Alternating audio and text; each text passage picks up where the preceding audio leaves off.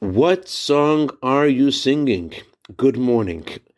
The Talmud says that everything in the world was created to serve me, but I was created to serve my master.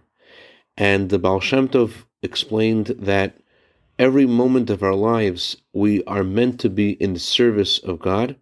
And since God tells us to serve God with joy, that means that every single moment of the day is meant to be filled with joy because every single moment is part of the service of God and thus included in the commandment of God serve God with joy. So we're always in active duty.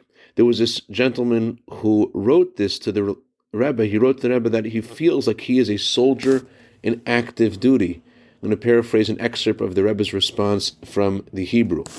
I was pleased to hear that you recognize that you are in active duty this dictates that you are in a joyous state, constantly singing a victory march. May God grant you success. That's the excerpt of the letter. I think the Rebbe is also referring to a saying of his father in law, who said that when a soldier goes out to war, they sing a song of victory, and this song makes them victorious. So if we're always at our post on active duty, we always have to be singing the song of victory because that's where we're going.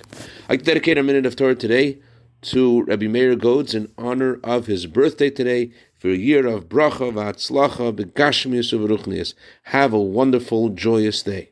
Keep on singing.